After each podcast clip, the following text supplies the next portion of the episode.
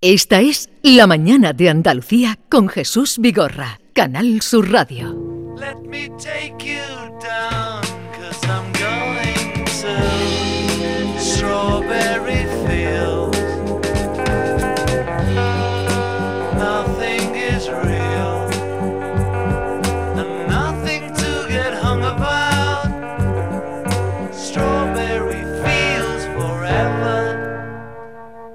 Living is easy with eyes closed.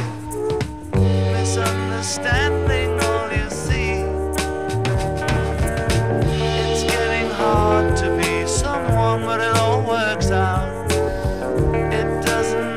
Mañana de martes santo, mm, poco estamos, eh, al menos desde donde les hablamos, desde la isla de la Cartuja, estamos un poco contrariados porque nos dijeron que iba a haber sol toda la semana y, y, ah, vemos el cielo completamente nublado. Pero eso puede ser que sea solo aquí, que nos hayan colocado una nubecita en lo alto de la isla de la Cartuja. Pero no, no, no tiene por qué interferir en ustedes. Las previsiones son que es una pequeña dana, pero que no va a llover. ¿eh? Ve, vale, adelante. Yo no hablaré ya de tiempo hasta que no venga aquí el meteorólogo Cofrade mañana. Pero ahora vamos a otro asunto muy interesante que nos propone David Hidalgo. ¿Tú tienes planta en tu casa, Jesús?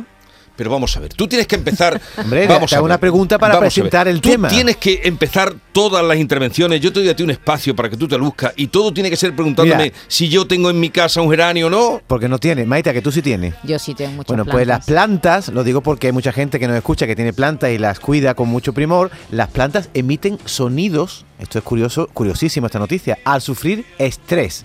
¿Eh? La falta de agua, los tallos cortados o las infecciones parece que generan ondas sonoras. Y para eso tenemos hoy a un invitado que nos va a explicar por qué y cómo las plantas emiten sonidos. Este sonido.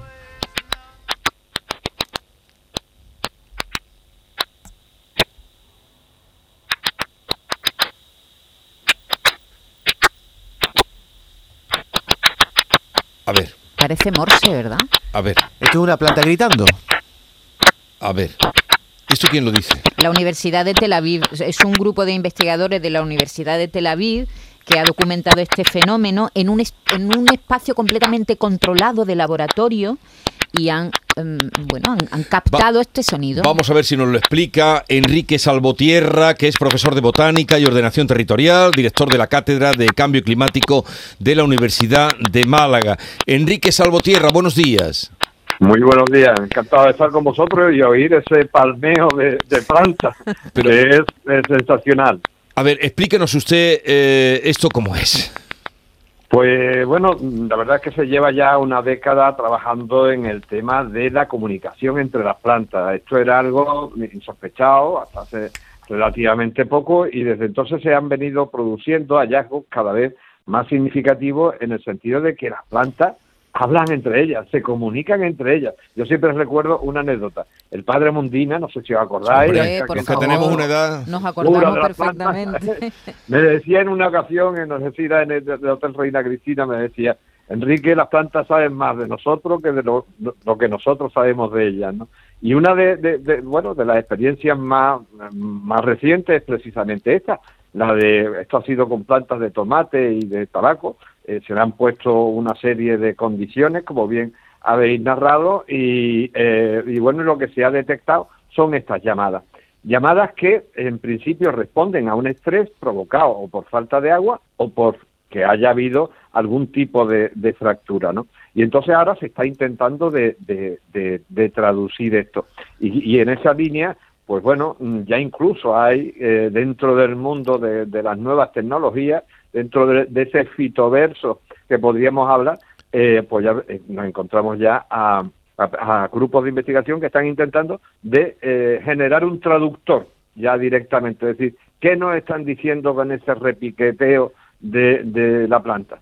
Pues mm, probablemente mm, no en mucho, no en poco tiempo veamos pues aparatitos que le coloquemos a nuestras mm, eh, macetas de las casas y nos digan necesito agua, necesito abono, necesito más luz. Es decir, que todo esto, eh, bueno, pues creo que lo veremos muy rápidamente.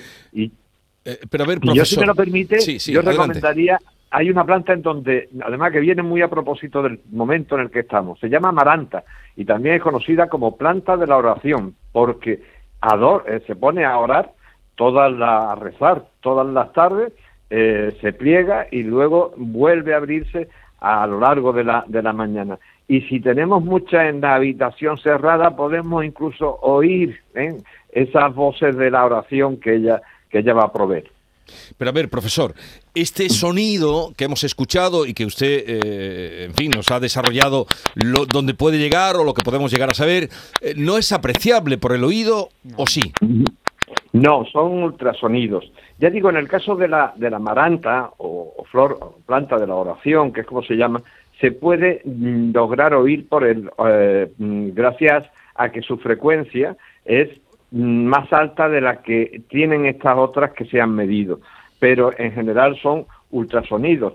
Esto es lo que la- se está observando últimamente en las plantas, bien o a través de esencias, ¿eh? esas esencias que tanto nos gustan, ese azahar que tanto nos llena hoy las calles Sí. de, de buena parte de Andalucía, pues eh, es una forma también de comunicación entre las plantas. O, por ejemplo, las plantas van a tener una red de Internet mucho más potente y mucho más antigua de la que tenemos nosotros, gracias precisamente a esa colaboración que ha encontrado junto con hongos, ¿eh? que no vemos porque están son subterráneos y es una red que va a cubrir, eh, va a estar por debajo de, de- de- los bosques y en donde los árboles, las plantas van a estar en contacto y se van y van a transmitir a través de, de- de esos canales, pues van a transmitir información como que viene un herbívoro, pues entonces todas van a, a plegarse para no ofrecer, eh, bueno, pues sus hojas o sus flores o sus frutos a quien no, eh, no le, le apetece que sean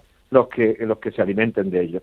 Y entonces eh, vamos viendo, ¿eh? ya digo que, que- que estos son los 10 últimos años, que hay todo un lenguaje de las plantas que, que cada día es más maravilloso. Claro, un mundo silencioso en principio, ¿verdad? Pero que oculta esta, estas señales prodigiosas. Profesor, yo sí he leído, lo que pasa es que no sé si está probado científicamente, que los árboles se avisan entre sí, por ejemplo, de plagas, es decir, que, que en los bosques hay una comunicación entre los árboles. Efectivamente, hay, hay, hay, bueno, hay una experiencia maravillosa que es en el caso de la sabana. Vemos, imaginémonos, ¿no? El Serengeti con esa gramínea alta y luego de vez en cuando algunos arbolillos, que normalmente son acacias, que y mimosas, que, eh, bueno, mm, eh, van a estar más o menos aisladas. Y cuando llega la jirafa ¿eh?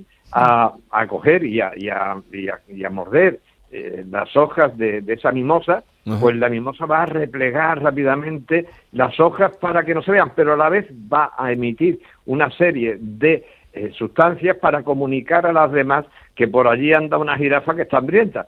Y de esta manera, pues, mm, todas tienen, tienden a plegarse gracias precisamente a esas sustancias volátiles que mm, hacen que se comuniquen entre ellas.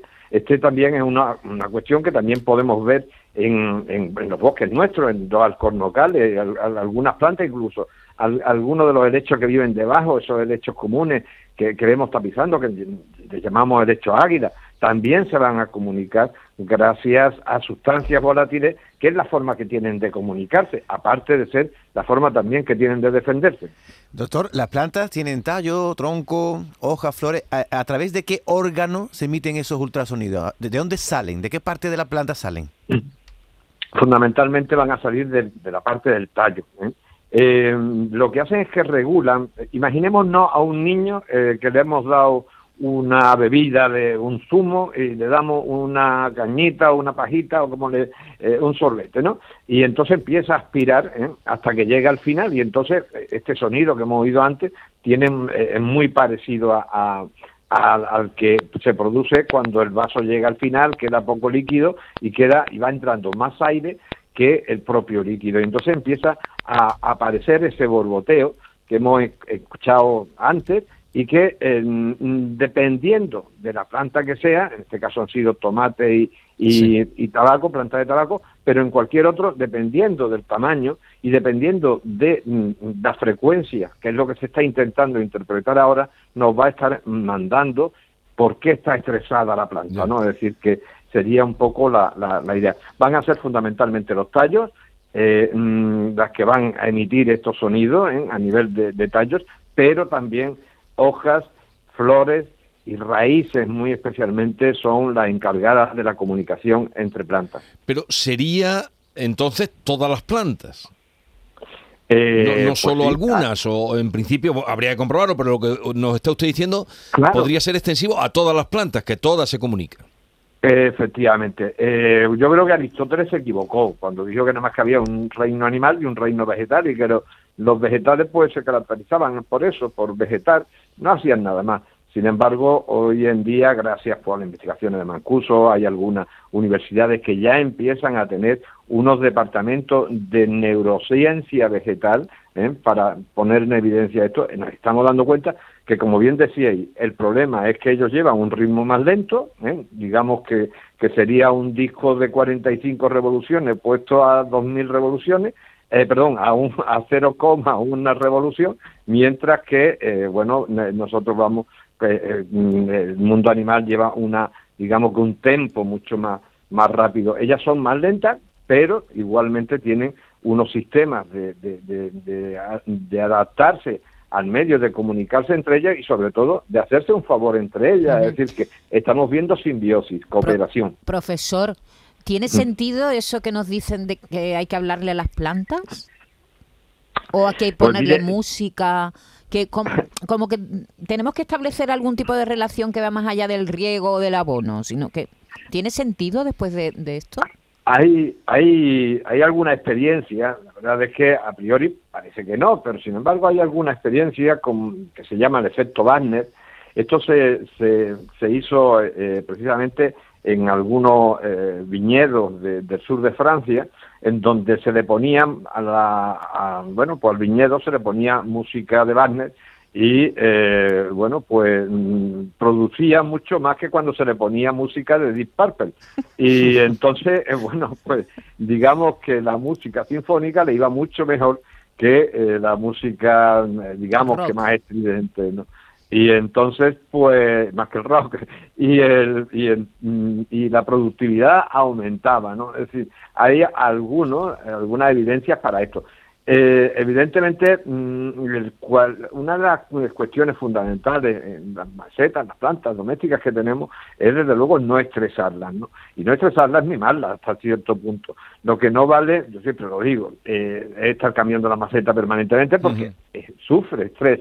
No vale aquello de, bueno, ¿por qué van- eh, muchas veces matamos a las plantas de cariño? Le estamos echando agua permanentemente. Sí.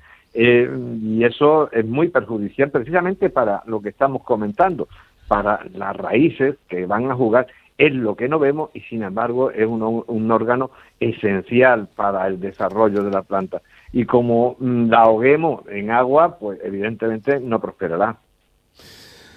Eh, testimonio, desde luego, mm, revelador. Seguro que para mucha gente que nos está escuchando también, que le gustan las plantas. Bueno, los que le gustan las plantas y tienen plantas ya saben cómo tratarlas y cómo hablarle, porque eso de antiguo lo sabemos. Ahí están eh, esas personas que, saben cuidarlas, ¿no? Ya saben lo que nos está usted anunciando y lo que le decía el padre Mundina. Así es que seguiremos atentos a las plantas. Eh, Enrique Salvotierra, profesor de Botánica y Ordenación Territorial, gracias por estar con nosotros. Un saludo. Encantado, como siempre, es un honor y esperemos que, que la- la- las personas se aficionen a tener esas plantas en casa, porque además dentro del hogar nos van a dar muchísimos beneficios, mucho más de lo que creemos. Ah, y una vez que está cortada, un ramo de flores ya no dice nada, ¿no? Está calladito. No, más calladita. bien, más bien no. Ya no Eh, dice esto, eh, yo siempre digo que es preferible regalar una maceta eh, bonita antes que un ramo de flores porque ese va a marchitarse y por tanto no nos va a dar la vida permanente que, que esperamos de ello. Habría Sí. mucho que, que relatar por qué ponemos macetas en la casa, que es una tradición mm, de la bética, de la O- antigua historia romana. Eh, preciosa. Otro día, otro día seguiremos Y hablando. Otro día, lo seguiremos hablando. Me interesa mucho y seguro que a, a todos nuestros oyentes también. Un saludo, profesor. Un abrazo muy fuerte a todos. Ay, qué disco tan bonito, por Dios. Claro, este disco maravilloso. Maravilloso. Stevie Wonder. A ver, eh, Esther, eh, me has dicho, he creído entender que en algunas partes de Andalucía está lloviendo. ¿Sí? Me vamos a hacer un experimento no me tomarán por loco esto que estoy diciendo. Me dice Esther que vía de las plantas, las plantas de los pies, le ha llegado que en algunos lugares de Andalucía está lloviendo. ¿Dónde, Esther? Esto sería esto sería ¿En como para que cogieran. Escúchame, esto sería como para que cogieran una depresión todos los informadores del tiempo. Nos lo dicen si en su pueblo, su ciudad está lloviendo.